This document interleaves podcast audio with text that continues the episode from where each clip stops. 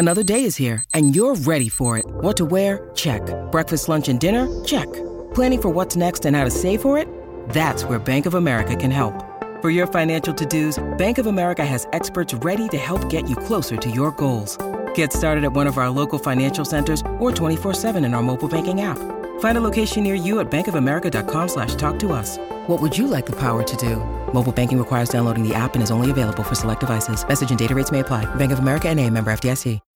When you need mealtime inspiration, it's worth shopping Kroger, where you'll find over 30,000 mouthwatering choices that excite your inner foodie. And no matter what tasty choice you make, you'll enjoy our everyday low prices, plus extra ways to save, like digital coupons worth over $600 each week. You can also save up to $1 off per gallon at the pump with fuel points. More savings and more inspiring flavors make shopping Kroger worth it every time. Kroger, fresh for everyone. Fuel restrictions apply. Ladies and gentlemen, tonight, the reigning, defending, defending, defending, defending, defending, defending, undisputed, universal heavyweight champion. Wildcat Radio 2.0. Bear down, you beautiful people.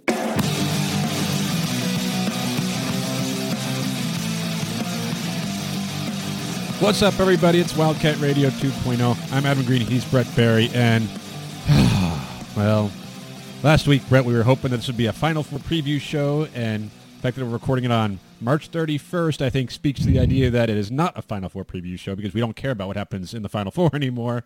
Arizona lost to Houston in the Sweet 16, and what was a magical season has come to an end. On the plus side, Adam, uh, my birthday party was not ruined by Arizona losing in the Elite Eight. So personally, Yeah. I'll take that as a win. There you go. I mean, it's.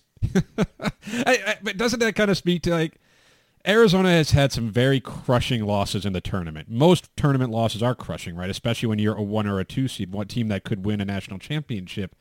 This one never felt that way to me. And I don't know if it's because the season was so much fun and it felt like it was they were playing with house money, or the fact that the Sweet 16 game wasn't particularly close and competitive, at least in a way where you thought Arizona was going to win this game. Probably about midway through the second half, you knew they weren't going to win the game. Or the fact that like, yeah, like Houston was a five seed, but we knew they weren't a five seed. This was just like a, all right, they lost. It it sucks, but it happened. I mean, the advanced analytics had Arizona as the underdog, right? We the, Houston was a team that we've talked about would be the one that could beat Arizona, and I don't necessarily think Houston played their greatest game possible.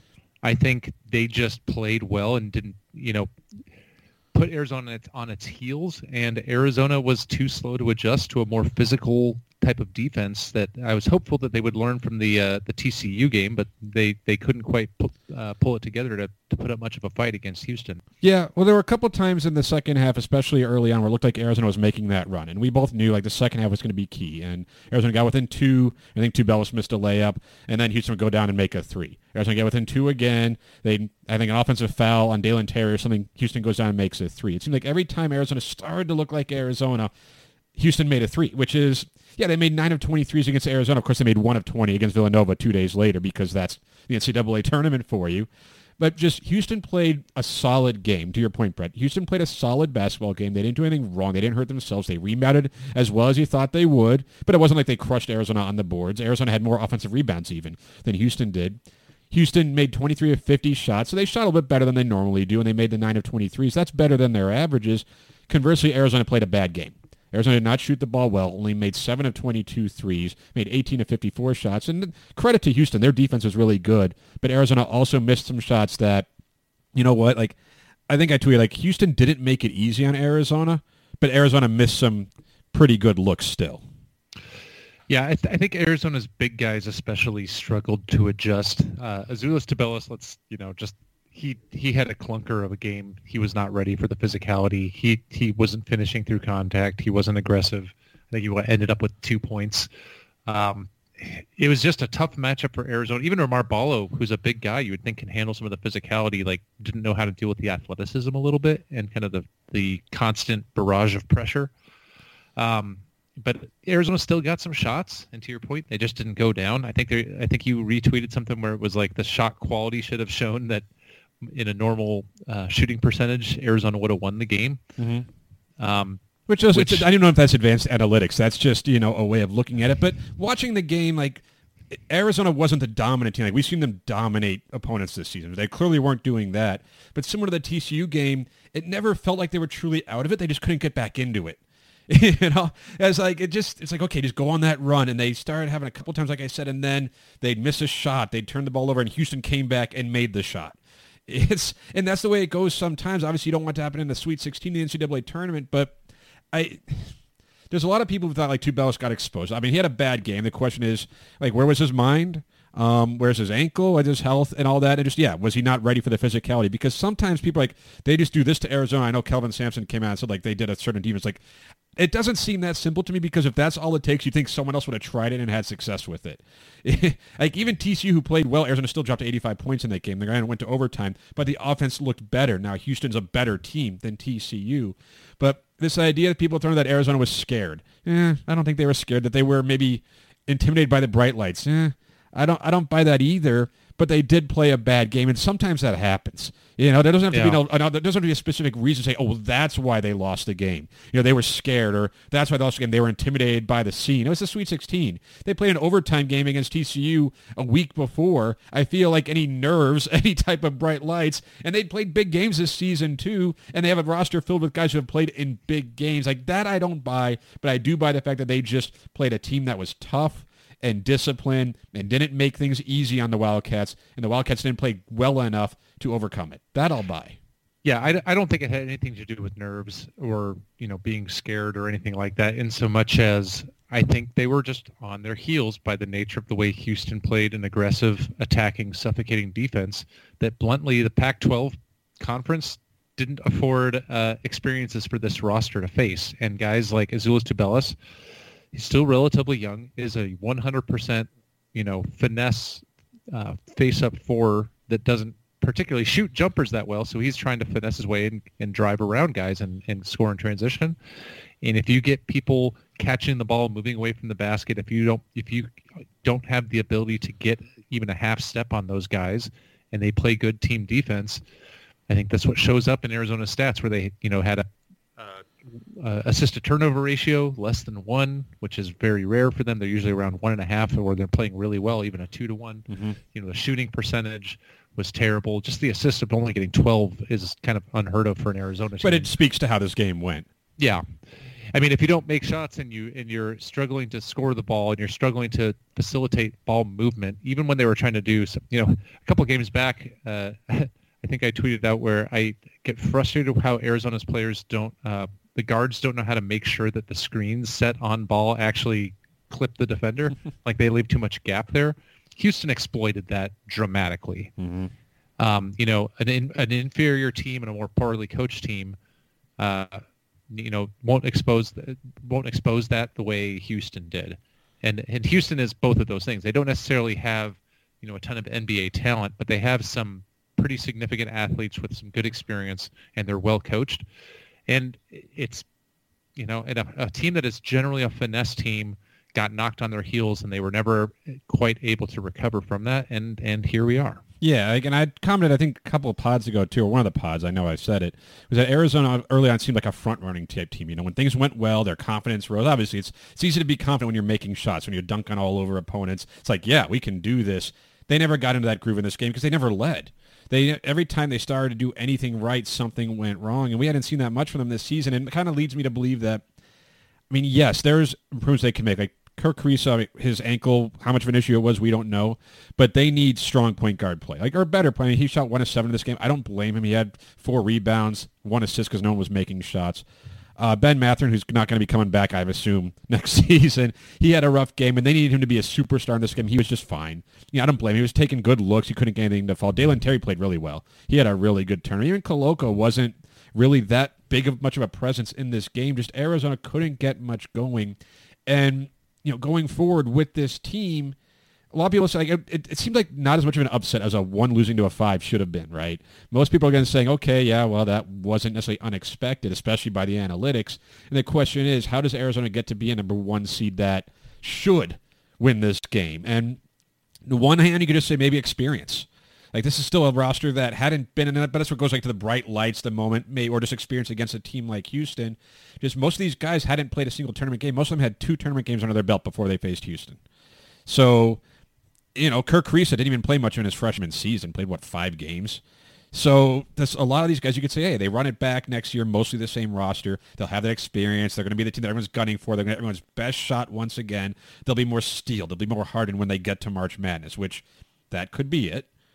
Or maybe they need to bring in some talent, maybe a little bit more athleticism at the guard positions on the wings or something. Like as this team goes forward, they finished 33 and 4 this year, right? They won the Pac-12. They won the Pac-12 tournament. They won the Roman Invitational in Vegas. They earned a one seed. Tommy Lloyd's coach of the year for everybody. Ben Mathurin was Pac-12 player of the year. All these things went well, and yet Arizona needs to find another gear to have that March success. Brett, as you look at this program moving forward, obviously we both feel really good about the program, especially compared to maybe last year and the year before. But just what does this program need? Like what is missing to get them to that next level? I'm going to simplify it and say what I kind of harp on regularly. They need they need another uh, dog or two. I thought you were going to say depth, but I guess that's for football. I mean, it kind it kind of is because like even in this game against Houston, Kerr Kriisa, let's be real, is probably the worst talented starter on Arizona's team, right? But I think he's the emotional leader, and he got in foul trouble against Houston. And when they're on their heels, you need somebody that has that that you know that dog mentality that and that that gives this Arizona team its swagger. They didn't have that swagger this entire game, and part of that is when Kerr Kriisa only gets to play nine, 19 minutes because he has, you know, he's in foul trouble the whole game. He also made one shot again. When he's making threes, it's a lot. It's a lot easier to have swagger when you're making shots. Yeah, but the, the thing, Kerr Kriisa, love him or hate him, he has swagger whether he's making the shots or not, and he's going to be, he's not going to be, he's not going to back down from somebody, and he's going to go stick his nose in there. That not everybody on this roster necessarily does that, and I think there's some guys that are okay at that, but you need somebody that's the emo, you know, you need some more emotional leader uh, leadership and a little more, especially maybe that in the front court, I think got exposed the most, um, mm-hmm. where you could have used, even if you have somebody that's a little bit more just a straight up enforcer. You know, the you know somebody that has or somebody that somebody that can have some well-rounded skills that doesn't even necessarily need to be the best player on the court, but can make that you know finesse team hard to beat. You know, the the obvious answer that I always think of for this is Draymond Green, right? He's the guy that makes. He would help them, yes. I think. Well, a guy a guy like Draymond Green, you know, the war. If if you were just going against Steph Curry in the NBA, you could you could physical out physical guys and knock a finesse team off its off its uh, off its game a little bit. But if you have some guys that are you know Draymond Greens or when Andre Iguodala was uh, playing for the Warriors, that's when they were pretty much unbeatable, right? Because you have some balance there. You have some guys that have that that that athleticism, that swagger, that physical toughness, and and know their role on the team. I think that that would be helpful on this still relatively young team. Um, you know, that's I don't know if that's a, a transfer portal or what, but you know something there, uh, just adding a little bit more, that little more physical toughness and that that dog leader kind of mentality, I think would be the thing that separates Arizona from being, uh, you know, the Gonzaga clone that loses in big games. I mean, people say that Gonzaga's been how many national championship games? Like, it's hard to win the oh, NCAA no, tournament, and I, it is. But what type of team tends to beat them? Right? It's the team that out physicals them and out toughs them, and and if they get knocked out, if you're a finesse team and you get knocked out of your out of your uh, balance, then you, you, need to find a way to be able to get back to that. And to me, that's physical toughness and and that kind of leadership. It's tough to build those teams that also have the skill. Right, that's what makes college basketball so difficult. Is that to find a guy who is six eight can shoot the ball, athletic, and is tough. Like that's hard. And Sean Miller dealt with that too, right? His early teams probably had more toughness, and they did get kind of far. That that second team he had made it to the Elite Eight, but they also had Derrick Williams, who was just a superstar at the time. This team, I, you're right. Like they they could present themselves as tough when things are going well. You know, they would flex. They would show those things. They would bully teams. And I'm convinced if they would have played Gonzaga this season, they would have bullied Gonzaga. Just Arizona's bigs would have had great success against Gonzaga. But of Agreed. course, like it might be Arizona's backcourt. And granted, Mathurin did not have a great game. he didn't. He was kind of like the X factor for this team, the guy that could always get his shot up, could get to the bucket, could draw fouls. He wasn't that guy against Houston, and it happens. Like it's a lot to put on one player to say you have to carry us again. Right, he did for TCU game. To ask of it again, that wouldn't have been fair. But he was their X factor. He's that guy that really could get them going, who could, you know, stem a tide, you know, stop that run from Houston or get Arizona the bucket that they needed. They didn't have that. Dalen Terry had a very good game. He showed a lot, but he's not like that tough, tough guy. He's just that Swiss Army knife type of player. Very valuable. I think he comes back next season. I do, which is a start. You know, you, you look at what this team has, and I think that's the way when we see what they need, it begins with what they lose. And they're going to lose Justin Kier to graduation, and I assume Ben Mathurin to the draft.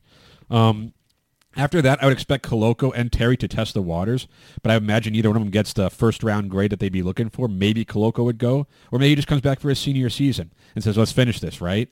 And assuming that, let's just say best case scenario, Mathurin and Kier are the only rotation losses for this team. You know, maybe like a Shane Nowell transfers or someone, you know, deeper on the bench decides they want to go get more minutes elsewhere it's a really good start. oh yeah, because Kirk Reese is a junior now with experience. Pelle Larsson, who I think is low key going to be one of their best players next season. By the way, like he came off the bench this year, was the sixth man of the year, had his was like a broken foot or something or broken leg he was recovering from to start the season. It is. It seems like there's nothing he can't do on a basketball court. And he does kind of have that that calmness, but I think he has a toughness to his game that'll be very yeah. valuable, especially if Mathurin or when Mathurin goes pro. I assume Pelle Larsson's going to step into the starting lineup for this team. But even Tubelis, like he just needs to grow and learn to play against certain types of players. But this is a very, very talented team that would just have to replace its all Pac-12, you know, it's Pac-12 Player of the Year uh, guard. But if everyone else comes back, then yeah, the transfer portal will probably be really good to them, and they can kind of plug and play because we talked all year, Brett, about how, or at least to start the year, when it came to recruiting, well, let Tommy Lloyd show what he can do as a head coach at Arizona and trust that people will come. Well, you know, now he's shown for the course of a season that you can come to Arizona, you can win big, you get a one seed, and I can get you to the NBA. Ben Mathurin went from probably a fringe draft pick to a lottery pick this season. So who would not want to play in that offense? So Brett, let's take a break and we come back. We're going to have a lot of these same questions and some more questions with Justin Spears of the Arizona Daily Star because he was covering the Arizona Wildcats basketball team's tournament run. So let's hear it from him. Welcome back, Wildcat Radio 2.0. And as promised, we are joined by Justin Spears, who has many titles. He works for the Arizona Daily Star, the Wildcaster, Spears and Ali on ESPN Radio down in Tucson. Justin, I know you were in San Antonio with the Wildcats, but welcome back to Wildcat Radio 2.0. Hey guys, it's been way too long. I, I think the last time I talked to you guys was during football season. It was right in the middle of the Jedd Fisch's uh, first year at Arizona, so it's good to hear from you guys. Yeah, and needless to say, um, basketball season went better than football season did. A few more wins than Jedd Fisch accumulated. Sure. Of course, the way it ended, a lot of people are very optimistic about Fisch, but we're going to stick with men's basketball here. And you know, you were in San Antonio, and I feel like we were all disappointed Arizona lost that game to Houston. Not necessarily surprised that they lost to Houston, but Brett and I were just talking about like what went wrong, and like I'm not big on the they were intimidated by the bright lights. I'm not big on the they were scared. I'm just on the they played a bad game against a team, a good team that played a solid game. Like, what's your perspective on what happened to Arizona in that game? Yeah, I don't think the the lights were too bright for Arizona. I mean, you could say that because it was their first time going to the NCAA tournament. I mean, not as a program. We know as a program, especially, I mean, we're recording this on the 25th anniversary of the 1997 championship, that this program has gone to the NCAA tournament many, many times. But this group specifically, uh, I mean, outside of Oumar Ballo, who was sitting on the bench during Gonzaga's run last year, nobody has played in an NCAA tournament game. Tommy Lloyd has never been a head coach before, so this was his uh, first go around as a head coach in the NCAA tournament. But I don't think it was a big moment for them. Uh, I just think that they got bogged down. Uh, they were fatigued, and not everybody was clicking on all cylinders like they were a few weeks prior.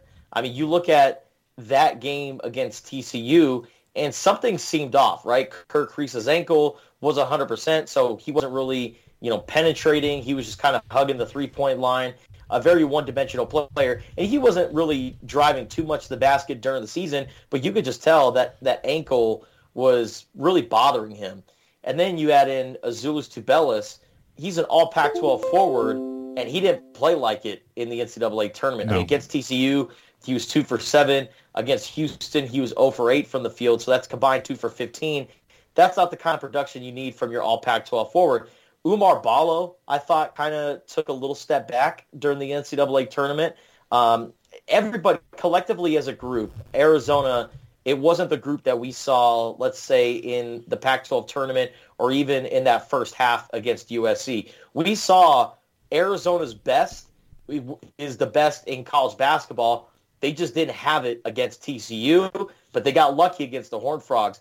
And then Houston, they looked at TCU's blueprint and said, "Oh, you're a physical team that does a great job offensive rebounding." Well, that's our forte. We're like number one in college basketball at that. So we'll take that blueprint, we'll master it, and we'll beat Arizona. And sure enough, that's exactly what happened. So Justin, you talked a bit about how you know going into this tournament, uh, basically everyone on this roster had no experience in March, and Tommy Lloyd, as a coach, had never had experience in March. Uh, in reality, he had never had experience as a head coach, and that was a big unknown coming into the season. When you look back uh, on on Tommy Lloyd's first season as a as a first year head coach, what's your what's your general impression of him, and has he proven himself as an in game uh, coach Yes. or as a manager of players in your eyes?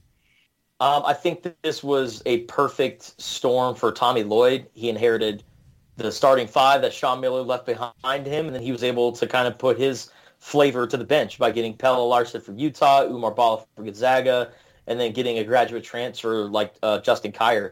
Um, but I think that the, Tommy Lloyd in year one, job well done. I mean, I give this season a solid A, even though they lost in the Sweet 16. I know Arizona fans are clamoring for that Final Four. They haven't been there in 21 years, but nobody was expecting Tommy Lloyd to to have this kind of season. I mean, he was Arizona was preseason picked to finish fourth in the conference, tied with Oregon State. Oregon State had three wins to end the regular season, while Arizona had three losses. So, um, you know, completely different seasons between the, the Wildcats and the Beavers. But for Arizona, they smashed expectations. Um, they beat UCLA twice this year. Once at McKale Center after losing to the Bruins, and then in the in the Pac-12 tournament championship. And I think that Tommy Lloyd has shown that he is the right man for the job and that he is a perfect head coach because he's willing to kind of take what the other team is giving him, understand, okay, this is the adjustments that we need to make, and then they'll adjust. I almost kind of compare Tommy Lloyd to this great defensive boxer. Um, you know, I, I'm not sure that Arizona was purposely trying to get down in games a lot this year, but more so than not, you saw Arizona get down early in a game, and then they would put together a run, come back, and then put teams away. It's kind of like that boxer, those first couple rounds that really, mm-hmm. you know, feels out their opponent, and then they run away with the game. And I, you know, I don't want to make this as, you know, let's let's criticize Sean Miller, but you guys know about that pack line defense, and you guys know how much that that man loved the pack line defense, and so many times you would see it in the tournament. I mean, I remember when Oregon did it in Eugene in 2017 that y- you catch teams on a good night, you got to start pressing on them on the three-point line. You got to adjust your style of defense. You got to be able to throw anything at them to make them uncomfortable. And I think Sean Miller, while he was known for his tough, hard-nosed, Big East, East Coast style defense, anytime teams would get hot from beyond the arc, I mean, that was it for Arizona. Mm-hmm. And I would see so many times, for, like for instance, the Pac-12 tournament championship game, right? You're without your starting point guard. The the guy who is replacing your starting point guard gets into foul trouble. Arizona goes down by double digits. How many times under Sean Miller would we have seen the Wildcats just say, okay, you know what? It's the Pac-12 tournament championship. Let's just pack things up and let's get ready for the NCAA tournament. But that team rallied back and they fought. And that is pretty much a sign of the leader himself and Tommy Lloyd. It all starts at the top. And this year's team, I mean, they were so fun to watch. They had a lot of grit. And I think it was just a big part of Tommy Lloyd selling himself and selling his brand of basketball to these guys. Yeah, I'd, I'd be interested to hear your perspective because I think you talked about it, Tommy Lloyd as kind of that defensive boxer, and it kind of was reflected in his offensive philosophy, where it's like move the ball quickly and take what the the you know the defense gives you. But sometimes I think he was also willing to put himself out there in some strategic things with lineup th- changes. And would you have Yeah. like you know would you have ever thought uh, in a million years that we'd see as many minutes of uh, Oumar Ballo and Christian Koloko on the court at the same time, for example? Well, and especially in big games like that UCLA game at McKale Center, was it the final eight minutes or so? It was the, the front court of Christian Koloko and Oumar Ballo. Uh, and, you know, Tubelis was dealing with, with his ankle injury and, you know, some other guys, you know, you know, were getting into foul trouble. And we all thought, well, Tommy Lloyd's this fast up-tempo guy. He's just to roll with his best players available. And, I mean, if that means having a guy like uh, Pelle Larsson play, then so be it. But he put it in a front court of Oumar Ballo and Christian Koloko, two seven-footers.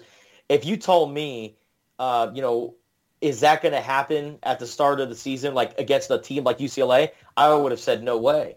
Uh, but that's just Tommy Lloyd getting the guys that he has, developing them, and then getting them into position to where, in case push comes to shove, and you need to make those lineup adjustments to where you could throw any guy out, they're going to be ready to go. And another classic example of that is, you know, having a guy like Adama Bal. You know, he was kind of a guy that nobody really remembered, or I mean, he came in later in the season like, oh yeah, I forgot about that guy. He's that that six six French kid uh, who's a freshman, and he had a pivotal role um, in the Pac-12 tournament. So these guys, I mean, the, the, all the lineups that Tommy Lloyd has thrown out, I mean, he's shown that he can adapt to any style that is thrown at him. But you know, he has the collection of guys that he wants and needs to be successful at Arizona. And that kind of makes me, I think, supremely confident in this program's future. And I think part of why Wildcats fans are probably disappointed, but they're not distraught over the season ending like it did because I remember Sean Miller, his second season, they get to the Elite Eight, and it kind of was a springboard for a really good run over the next half decade or so.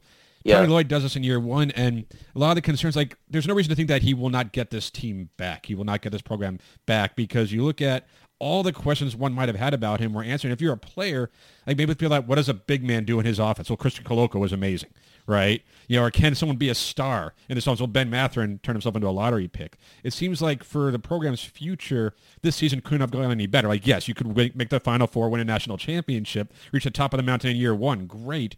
But Arizona basketball, I feel like this season, for all the things you guys were talking about, all the things we talked about even too, is that they're back. And this season reaffirmed that. It solidified that, that Arizona basketball, you know, they're going to be up there with UCLA and Oregon competing for the Pac-12, sure, all the time. But Arizona basketball is here, and Arizona basketball should be here to stay. Is that kind of the impression? Because like everything that could have gone right seemingly did for what Tommy Lloyd needed to do to reestablish Arizona.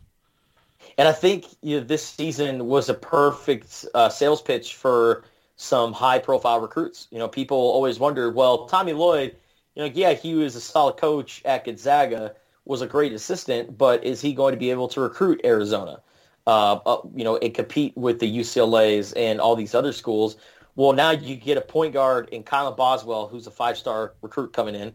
You have Dylan Anderson, a four-star guy who's a two-time Arizona Gatorade Player of the Year coming in. That's a, a really solid recruit. And you have the transfer portal market. And you had I mean, KJ Lewis too, right? Like another Oh, guard. KJ yeah. Lewis, yeah, yeah, who's a part of the 2023 class. Um, who's you know familiar with Tucson, Arizona, and you know he's a guy that's you know going to be a great player um, at the U of A. But you have these great talented players already lining up at the door to play for your system, and maybe one could question, well, yeah, you get the the right talent of guys, and I mean, but how many times have we seen a lot of talented players come in and it resulted in a first round exit in the NCAA tournament? Mm-hmm. You know, a short postseason run. I think what Tommy Lloyd's you know pitch is, and again, it's year one.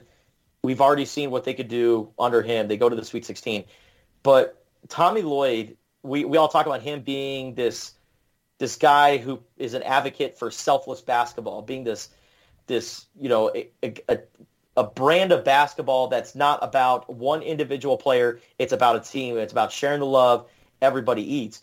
But even though everybody thrives in Tommy Lloyd's system, if you do your role and do it well, that you you can become a lottery pick like a Ben Mathurin. And so, you know, you, Tommy Lloyd can use this year as like, okay, well, everybody got theirs. Everybody statistically did awesome in my system, but I was also able to get Ben Mathurin over the edge and get him into lottery status, potentially even a top five pick. I mean, Christian Koloko, well, where were we talking about him at the start of this year? We are like, be, oh, well, yeah. To be they- fair, Brad and I were might talking about him. Brad and I are, were on the Koloko train for a while now, so I thought I thought that Christian Koloko was a guy that was going to be maybe an All Pac-12 defensive team selection, mm, maybe like a, a finalist for Pac-12 Defensive Player of the Year. I didn't think we'd see him being this All Pac-12 player. I didn't think we'd see him, you know, tying Loren Woods' uh, single season shot block record. Um, and now we're talking about Christian Koloko potentially even being a first round draft pick. Uh, so this year's collection of players, the success that they had, Tommy Lloyd can take it to all these great recruits and say, yes, you're a talented player. We promote this selfless brand of basketball, but we can also get you to the next level. Look at what I did with Ben Mathurin and Christian Koloko. Yeah, t- to that point, Justin, you know, getting talent in is is one thing. Getting the most out of it and winning with it is something different. So I guess I'll have a two-part question for you here. Uh, have you ever seen an Arizona Wildcats team with more in-season development than this year's roster?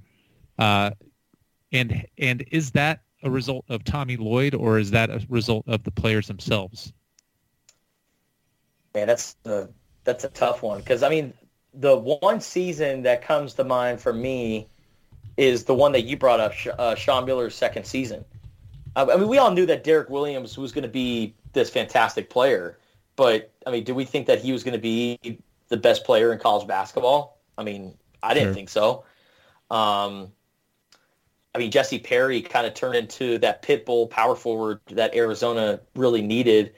Um, you know, we all know about Kyle Fogg and, and Kevin Parrom and all those guys. Uh, Momo Jones was so awesome that year. But yeah, I mean, that's, I don't, outside of that year, I can't recall a time where we just saw every single player just get better. Uh, and that's, and that's from top to bottom. Like, I mean, I brought up Adama Bal. He only played, it felt like, like 20 minutes total this year, and he astronomically got better. he looks like a star. Like he's going to be You know? like junior year. That guy's going to be unreal. It looks like. Oh, for sure. Um, Or look at Ubal, It's- uh, look at Ballo from the beginning of the season to the end. Granted, he had a couple clunkers at the end, but his development in season was insane. yeah, he went from being like almost like a Kirill Natyazhko type of player because he was like a big body and he would come in and it would look like it, it, it would hurt for him to run off the court. Like it took a lot out of him to get up and down the court. And I remember watching him during Red Blue game and during those exhibition matchups like, oh man, I, I'm not really sure like how big of a role he's going to have with this year's team.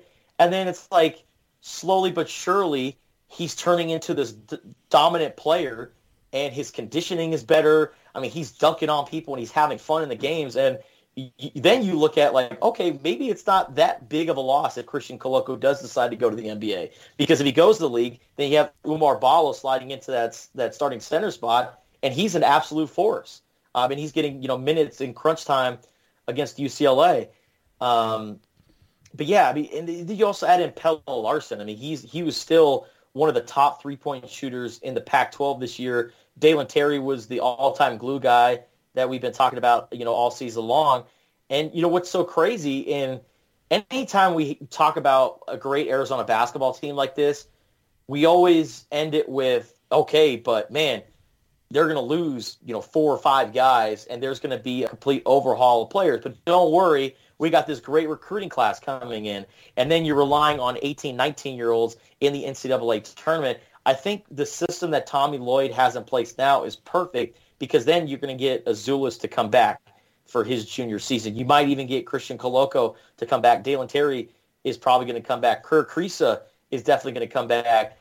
And so you're not relying on a bunch of freshmen anymore. I mean, this year, Adama Bal was the only freshman they played, and I think that's a big reason why you saw Arizona become a number one seed and be dominant all throughout the year. There, there wasn't really any growing pains with this year's team.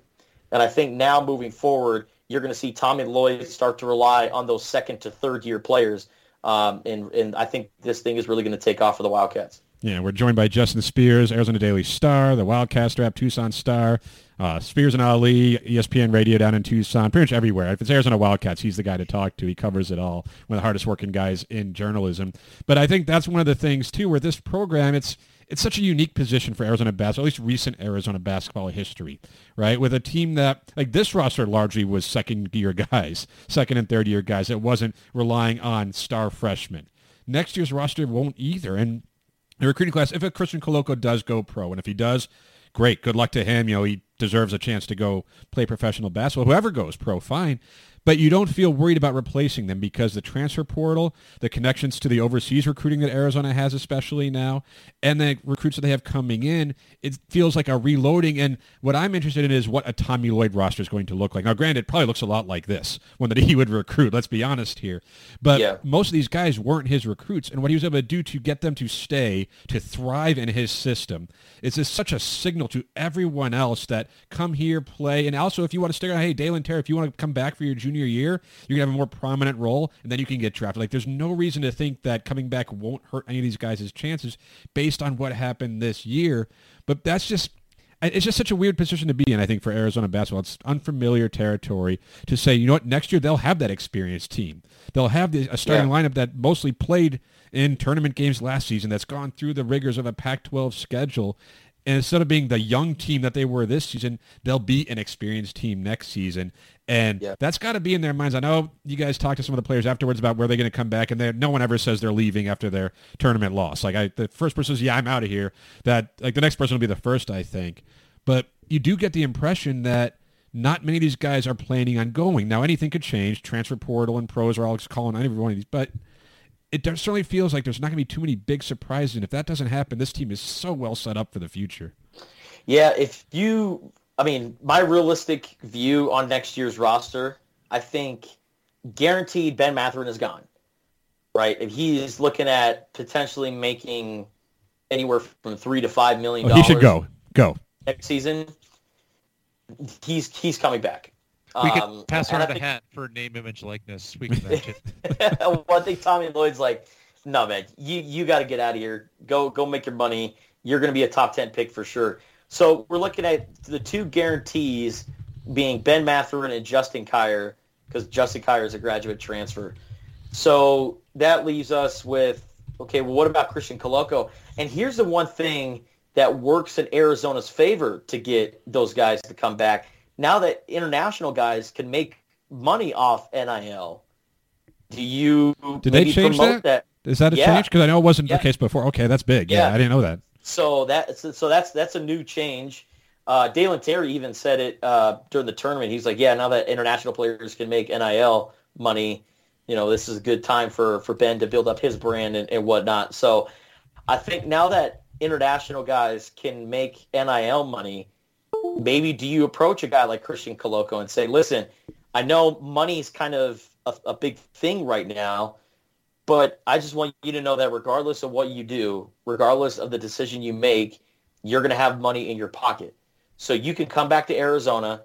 We can maybe give you an NIL deal, and then you can play your way into lottery status, make even more money than what you're supposed to make if you turn pro this year, or you could turn pro maybe become a fir- late first round pick, second round pick, and then gamble on yourself, but you're still going to be making some money.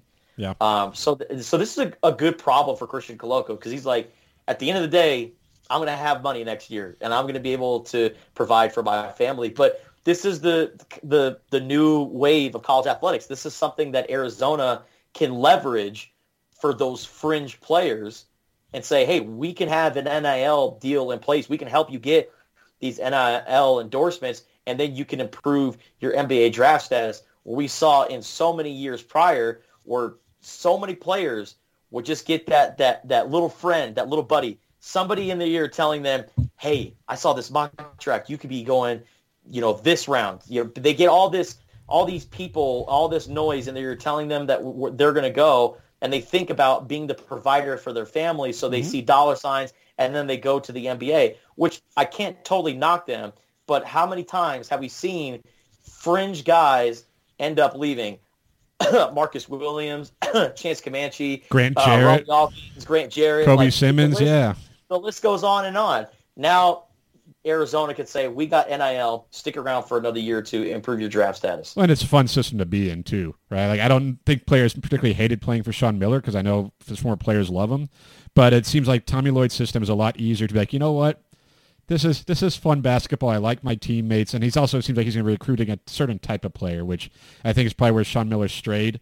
You know, he stopped kind of going for his type of player. He started just trying to get the most talented guys he could. So, you know, I I think I can speak for all Wildcats fans, including Brett here too, that we say, you know what, it's better to win a tournament than not. But at the end of the day, when you look back on the 2021-2022 season, it very much surpassed expectations, and it's hard not to feel excited as all get up for the future and the immediate future, not just like, oh yeah, three, four years down the road, because this team wasn't supposed to be that good. And then you start adding more talent. And I'm, you know, if uh, Christian Koloko decides to go pro, the transfer portal's right there. There's going to be a big man who fits this system who say, you know what, I'll take that spot. You know, and when Ben Mathurin goes pros, Pelle Larsson could step right in and be like, yeah, Yep. and Dalen Terry could get more shots and everything. Like, just it seems like a, such a system, and Tommy Lloyd seems like the type of coach where, I mean, maybe it's dumb luck for Arizona that they were able to get him when they did. But I know there are a lot of doubts this time about a year ago is when they hired him, give or take, and people are like, eh, Tommy Lloyd. Well, best case scenario was this, and it's just the beginning. like that's Yeah. such, I mean that's the vibe that we have here. That's how we're kind of talking on the show, and I imagine that's your perspective too. Yeah, the man is only 47 years old. He is he is a young guy, and you know what? Tommy Lloyd is a man that's not going anywhere anytime soon because he is a guy that loves high profile basketball, but he also loves himself a small town. And that's why Tucson, Arizona, the University of Arizona, is a perfect program for him uh, because he gets to live in a community like Tucson, Arizona, where it's not podunk, but it's still you know a, a small town vibe, but it still has a million people, and people love their Arizona basketball team, and they still get to compete for national championships. So Tommy Lloyd, unless Gonzaga, you know, at some point down the road when, when Mark Few decides to hang it up and Gonzaga comes to Tommy Lloyd with a blank checkbook and says, "Hey, the program's yours," uh, I don't th- I don't envision Tommy Lloyd ever leaving Arizona for another job, and I think he's here to stay. And you know what? I think his brand of basketball and the play, the, the type of players that he's going to attract and the culture that he's establishing.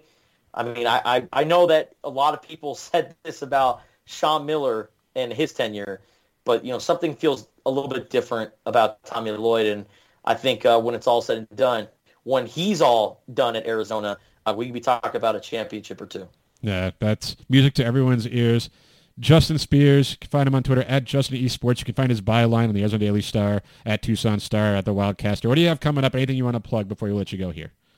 Yeah, so we're back uh, on the air. So if you're in the Tucson area or if you're out of town, you can listen on ESPNTucson.com. But if you're in town, 1490 AM, 1049 FM, uh, my guy Ali and I, uh, we're just you know getting ready for the NFL draft. Of course, NBA playoffs is approaching with the Phoenix Suns, and uh, so there's uh, no shortage of content. Plus, at the Arizona Daily Star, it's spring sports season, so you have uh, both baseball and softball. Let's see if the, the softball team can kind of get out of their uh, recent slump.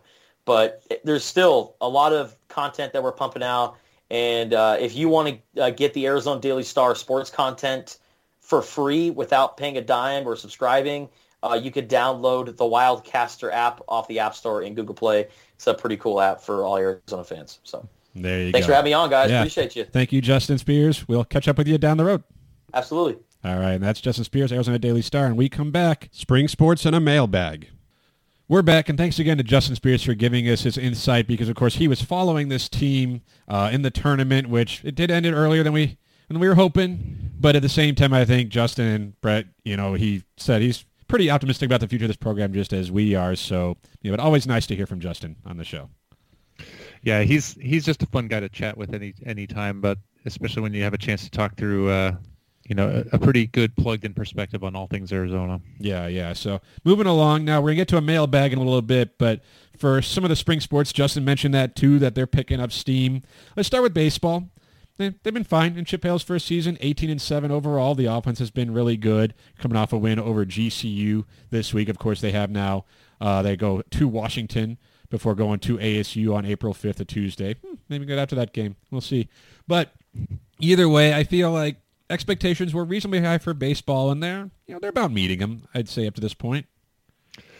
Yeah, I think I think uh, expectations and reality have uh, largely been met with this t- this team, where they're not necessarily overperforming, not really underperforming. Outside of that, maybe the early season blowout loss to GCU, Yeah. which they which they just GCU's avenged. actually good. So. yeah, it's it's not it's not like it's a completely terrible loss other than what the final score was, but uh, you know, uh, Chase Davis is looking like the star we all hoped he would be. Daniel Susac is is looking good. You know, there's there's a lot to like. I'm I'm kind of curious to see how the team you know in college baseball maybe more than more than most sports you know how you start to develop and end the season and especially how your pitchers get if they get hot as you're entering entering uh you know potential for postseason play that can really dictate what your ceiling and floor is. So i'm curious to see how that uh, goes over the next couple of weeks. Yeah, of course. But on the flip side, there's on a softball, Caitlin Lowe's first season, not not as good. They're 19 and 10, 0 and 6 in the conference. They just had a rough go of it against ASU. Got swept by the Sun Devils, a no hit.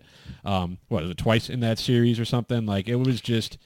You know, one of the no hitters was by a former player, former Wildcat. So that's always great. Um, and it's high expectations is always there for that program, and there's plenty of time to turn things around. They didn't exactly get off to a great start last season either, but the beginning of the Caitlin Lowe era has certainly been a disappointment. Yeah it's never a good sign when you and i have as many hits as they have had in multiple games against asu in a in a series right Yeah, um you're getting run ruled by ASU twice in three games. Like that's that's not cool. Yeah, it's you know it's hard to quite put your finger on what the issue is right now, other than Hitting? obvious. Well, I mean, Offense, obviously not getting a hit, you're not going to win a lot of games if you don't get a hit. no, But uh. I, I I say that more in the sense of I don't think it's for lack of talent. I don't think it's for Caitlin Lowe not knowing the game. no, no. Um, just something is something something is off, and and uh, you know hopefully it's something that they can uh, find their way to you know kind of get out of this funk and start to play a little more like we expect Arizona softball to be. Yeah, like their pitching hasn't been there. Used to the best Arizona teams. The best softball teams have dominant pitchers. Arizona has not gotten that so far this season. Um, the offense, you know, has been inconsistent to say the least. But there is still plenty of time. It's a long season. These spring sports, like by the time we start to turn our attention to spring sports, that's when they're really just getting going in terms of like you have a chance to make things happen. So for both baseball and softball, neither one are off to smoking starts, but there's still time to turn things around. Brett, we sent out a question to our Wildcat Radio Twitter account at Wildcat Radio AZ, looking for people's thoughts, you know, following the season. Arizona basketball ended, what people are thinking about that, maybe what people are thinking about some of the other sports. So another mailbag. What do we got? So the first one we got, Adam, was from CJ O'Neill at CTOTHEJ12. I'm not sure how to pronounce that otherwise. Uh, any headway on new unis for the basketball team? I, I wish I had concrete answers to this. I mean, I hope so. Wasn't it? Didn't Tommy Lloyd say they were looking at that? And I feel like Arizona has made an effort to kind of go back to the stuff people like. We saw it with football, of course. I imagine basketball is coming up soon. If not next season, I would imagine it's in the very near future. Yeah, I mean, I think we all would uh, hope that you can uh, gradually see the gradients phase out.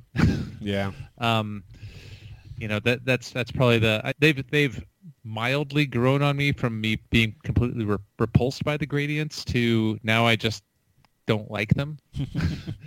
so Well, the so gradients something. showed up in what the 2016-2017 season, I think. So it's been five years with this uniform. So that's usually about as long as they go. I feel like Nike when it comes to uniform sets in basketball. So, like without any inside information, it would not shock me if Arizona has new uniforms next season. Now, I we get excited about that because it shouldn't be hard to mess up Arizona basketball uniforms. Your colors are red, white, and blue, and yet the most recent uniforms. So you know, they go back to like the 90s uniforms or the ones I don't want to say it was the um, second TJ McConnell team, the Stanley Johnson Oh, year. those ones are great. Those uniforms were kind of they're similar to the 90s era uniforms but a slight some tweaks to modernize them. Those were nice uniforms. Like it's Arizona basketball, it's a premier legacy brand. Keep it simple. I I agree. So I hopefully think- soon, hopefully next season, Arizona has a different look, like actual literal look. Yeah, I don't think it hurts uh, having just been, you know, a number one seed and not completely flaming out in the tournament, even if they didn't go as far as they wanted to, to, to get some more visibility. Yeah. Um, next question, I'm not sure sure is a question so much as a a a, a long and winding statement, Adam. Okay. From Peter Cottontail at Peter in AK, I believe Peter in Alaska is what that is short for. Peter asks uh, or states, if you could add a forward five seconds or back five seconds on your radio bro- broadcasts so we can match your game time broadcast with the game on TV. So many games this year just had atrocious announcers. Most games you guys were about 20 to 30 seconds ahead of the game on TV. Actually, I can relate to that because Brett would text me about stuff during the game, and I have Sling TV, and he would text me about things before they happen, and I'm like, "Come on, man, don't do that." So, like, Peter, that's that's not us. We don't broadcast the games. I mean, we could try, but I don't think anyone would like that. So, like, maybe is that the confusion? Because we call ourselves Wildcat Radio, and there is like a is there like a, the Wildcat Radio Network? Maybe. Is it? Uh, yeah. Are we? Are we? Are we posing as a broadcast? I mean, I if you listen to us talk while watching a game, it probably sounds a lot like a broadcast. We should mean, do that one time next was- season. We'll just we'll watch the game. and We'll just like talk. We'll just have like a live game broadcast. We'll do like a Twitter room or whatever they call yeah, them. I was going to Twitter say we space. should do that. The Twitter Twitter Spaces either in a, either in a game that's going to go really well or really terribly would be the most fun. Yeah, we're, Uh, we're pretty enjoyable, especially with a couple drinks in us. Yeah, well, well, we, I, you know, what are the rules there, Adam? Just planning ahead with the powers that be of uh, my increased likelihood in a live conversation of a live game for foul language. I think everything is okay on Twitter, Well, there you go. right? I, I think so. So Peter Cottontail, we're probably not the people you're meaning to read that tweet, but we'll still hook you up. We'll try. we'll do the best we can. All right. And then our, our, our, our final question we received from Brad Denny uh, at bdenny29, friend of the pod. Uh, he asks, um, who is the worst member of the Pac-12? I leave all criteria entirely up to you. The easy answer would have been Larry Scott. Stole my answer, damn it. Yeah, I feel like his impact is still is still part of the equation. It's lasting. Uh, but the worst member of the Pac-12, huh? I I know you probably don't like Washington State football, just because you've seen a lot of Arizona games at Wazoo, and they don't seem to go well. Yeah, but my, my wife's parents are professors there, and my dad is from the same county, so I have a little bit of affection for, for Wazoo and Pullman. yeah. I mean, I don't really. I mean, the officials, the referees, they're members Oh. of the Pac-12, just across all sports. Obvious answer. Yeah. Uh, I mean, the other the other the other fun answer I might give you is uh, Tad nay Sad Boyle, uh, just because he's a miserable sob and hates Arizona. He really does. Yeah, I guess coach, coaching wise, there aren't too many in the Pac-12 who I absolutely despise. Like Bobby Hurley's enjoyable to watch, especially when he's losing. Um, but Tad Boyle kind of has that edge to him where you're like, God, you're just annoying. Just stop. Like, Ooh, I, I have another good answer, Adam. Uh, Utah fans in any sport in general. I don't mind them. Oh man, I don't Yeah, know how much I you've interacted with them. Probably not much, actually. run the, run the Twitter handle for a few games. That's fair. Like we have different life experience when it comes to Utah fans. But you know, one thing we could think about though is like if Arizona football gets to be respectable, nay, even good, and Arizona basketball keeps doing what it's doing, there's gonna be a lot more fans who do not like the University of Arizona. You know, so prepare for that. Um, yeah. I mean, is ESPN considered a member of the Pac-12? I was going to say, is is the Pac-12 network considered a member of the Pac-12? Depends on what service provider you have. As a DirecTV customer, it is the worst member. Oh man. Good question though, but I think the, the answer is always changing. It's very fluid. So thanks, Brad, got- for that one. I got a lot of problems with you Pac-12 members. The airing of grievances is upon us. Ah, this is what happens with the mail. So everyone, appreciate you submitting your questions as always. You know, occasionally we'll put them out on the Twitter at Wildcat Radio AZ. But anytime you just have a question you want answered, hit us up. You know, you can find Brett at Brett D Barry. I'm the Adam Green on Twitter. You know, just ask us, and we'll, you know, if it's a reasonable question, we'll throw it on the air for you. Um, otherwise, wait to get your voice heard on the air is leave us a review on iTunes. If you do, we will read that on the air. Of course, if you're on iTunes, make sure you subscribe to the podcast. You can do it also on Spotify. We like it when you subscribe. That's fun for us. Um, otherwise, Brett, spring football is continuing on. We are probably going to be down at the spring game on the 9th, so we'll do one show before then. But, you know, be mindful of that. You might catch up with the Wildcat Radio 2.0 hosts down there in Tucson at Arizona Stadium for what should be a fun afternoon of fake football. Not even fake football, just practice, football practice. You know, I, I was I was thinking about it, Adam. It's going to be the middle afternoon. I may go full uh, Kerr Kriisa cosplay since it's going to be hot and wear my Arizona bucket hat with my vintage Steve Kerr jersey that Yeah. nobody will know the difference and just it just be that guy for the whole spring game. So, so that's something to look forward to. Of course, the spring sports will keep on rolling. But I think Brett, that just about does it for our show, right? I think we, we think we covered it. I think that's it. So, everyone, have yourselves a very nice weekend, and remember to bear down. Bear down.